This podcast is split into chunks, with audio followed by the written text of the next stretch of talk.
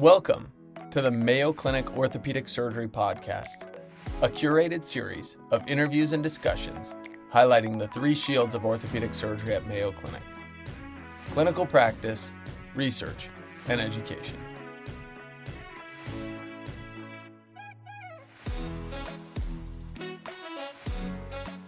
Welcome to the Mayo Clinic Ortho Podcast. I'm your host, Dr. Kelechi Okoroha, and we have the pleasure of having my esteemed colleague, Dr. Joaquin Sanchez Sotelo, here with us today.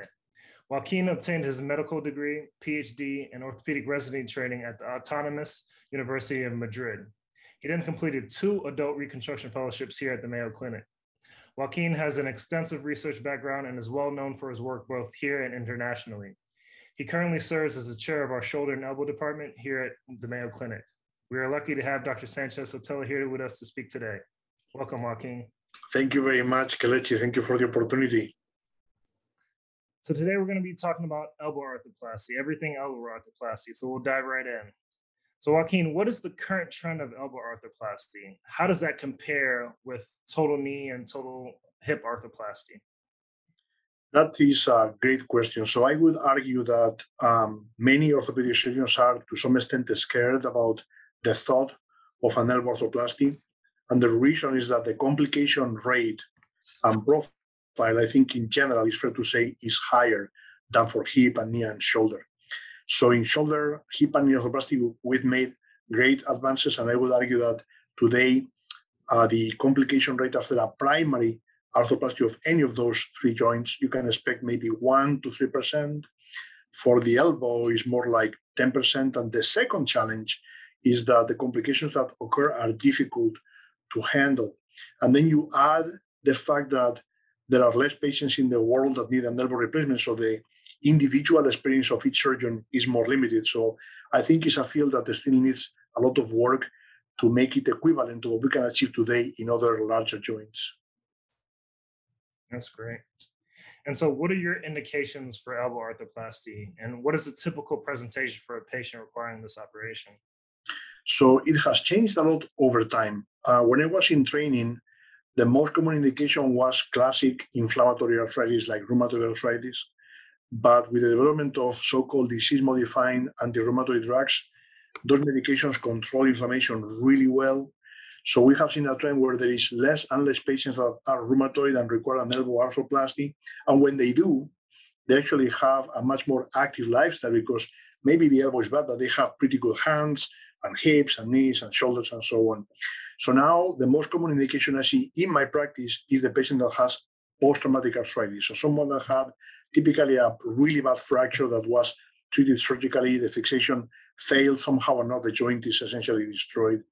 And we see a lot of patients now coming to our institution that have a failed arthroplasty. So the growing indications are post-traumatic OA and revision surgery.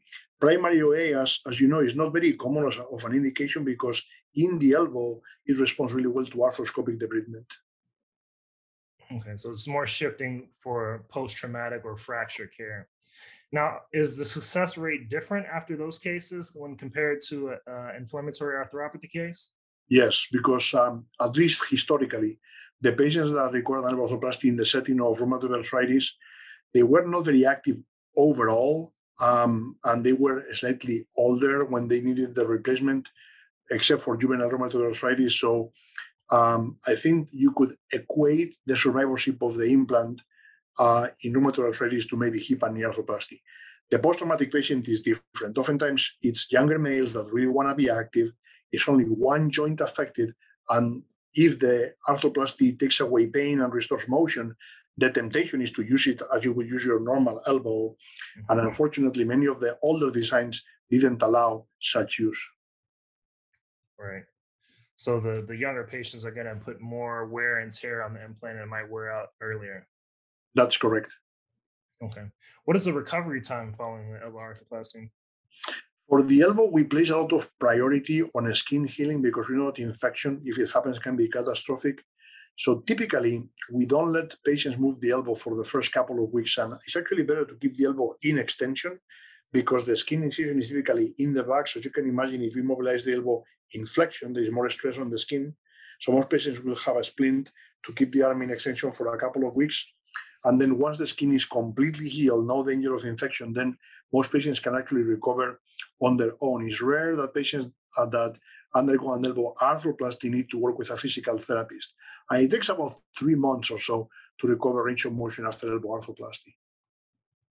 That's great. So usually you keep them stiff for you know a week or so, and then get them moving right away. They usually don't need therapy, but they recover at about three months. That's correct. And how long do these elbow replacements last? We know that with the newer implants with total knees and total hips, they're lasting anywhere from 20, 25 years. What's the longevity on a total elbow arthroplasty? I think it depends a lot on a number of things. One would be the indication. So a patient that has rheumatoid arthritis, the classic style with polyarticular involvement, you can expect 15 to 20 years. With older implants in a patient with post-traumatic OA, by 10 years, there used to be a fair amount of polyethylene wear. However, there are new implants in the market, like for hip and knee, that have much better wear performance. And the hope is that those patients will be able to enjoy their implant for 15 to 20 years, as long as they don't have early complications. So I think if you are past the point of having triceps failure or infection, which are the early complications after replacement, they can easily go for 10 to 15 years with the newer implants, provided the implant is perfectly aligned and tracking properly. Okay. And and does the type of implant or the type of surgery do have a have an outcome with that? So if you do a semi-constrained implant, is that better than a fully constrained or a non-constrained implant? Yeah, that's what we think, even though we have not been able to prove it scientifically today, because uh, the older implants that were unconstrained were not perfectly designed. So then that basically trumps the results because if the design wasn't properly uh, conceived, it could be unlinked or unconstrained, but it would still fail.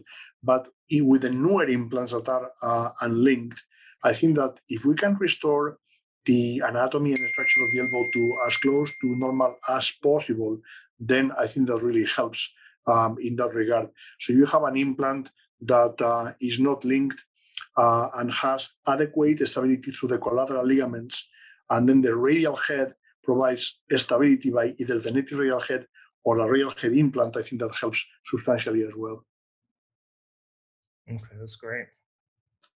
And you touched a little bit about post-traumatic or, or trauma patients being treated with total elbow arthroplasty. Is there any specific indication with a trauma or a trauma pattern that you look for to be indicated to a total elbow arthroplasty? Yeah, because we know that the failure rate is high in patients with post-traumatic OA, we always try, for the most part, if possible, to look into other options. And as I said before, for primary OA, luckily the elbow responds to the treatment reasonably well. Uh, so oftentimes we try to use elbow arthroplasty only as a last resort. Having said that, there are patients that come to us where there is really no solution. And that I see most commonly in distal humerus fractures that go south, where either the joint collapses or they get a non-union or there is post-traumatic OA. And also patients that have a really bad terrible triad where the coronoid is involved and the elbow just loses the structure. And within a couple of years, you can see the joint degenerate very quickly. Those are great indications, Joaquin. And then what are your post-operative restrictions? I know you talked a little bit about it, but what do you usually tell them after surgery? Yeah, I don't know that we know for sure what are the restrictions we should impose in the newer implants. When I was in training, my mentor, Dr. Murray, used to tell patients not to lift more than one to two pounds on a repetitive basis and no more than 10 as a single day event. We know that that is too restrictive. And we also know through research done in our institution that patients do way more than that. So what I try to do with my patients is instead of telling them a given amount of pounds they can lift, I tell them, you know, uh, you have to think about the elbow as going through cycles of motion. And for example, if you carry an object with the elbow without motion, that probably is not very detrimental. It's the movement of the elbow with weight that can wear out the surface. Then they understand not to go to the health and lift weights and try to avoid lifting heavy with cycles of motion. That's really great advice, Joaquin. Um, are there any new innovations in the realm of elbow arthroplasty that are improving the way we do the surgery or post-operative outcomes? So everyone is working really hard in understanding, believe it or not, what is the best exposure. Um, there is an interesting what we call triceps on approaches where you leave the triceps attached to the ulna. The benefit of that is that there is no triceps complications. The downside is that it's much more difficult to fit the implants where they belong. So another option is to go through the extensor mechanism And what we don't know yet is what is the best way to, to do that. You know, there's different approaches that are evolving. We use here the triceps uh, tongue or diamond pop-up approach that seems to be very useful. And there is an interest in cementless fixation of the implants, but every time that someone has tried to do that, it hasn't really worked. So I think there is a lot of room for improvement for elbow arthroplasty. Okay. Now, I know elbow arthroplasty is in its infancy when compared to the other joints, but is there any of the other things that you talked about in the shoulder in terms of preoperative planning with navigation, patient specific instruments, or any of that stuff kind of coming yeah, over to the elbow? Navigation has been tried in the field of elbow arthroplasty only in uh, cadaver studies. And the challenge is that the current designs uh, are such that the stem fit in the canal really dictates where the joint lands. So if you want to navigate the joint where you want, the stem actually doesn't fit. So I think there is the need to develop new implants that go hand in hand with navigation to apply that technology to the elbow. But the challenge is that because elbow replacement is much less common, in general, companies have less interest in investing resources. So I think that's going to lag behind other joints. Okay, great, great. Um, do you have any advice for young surgeons who want to go into elbow arthroplasty and looking for tips or any advice to give them?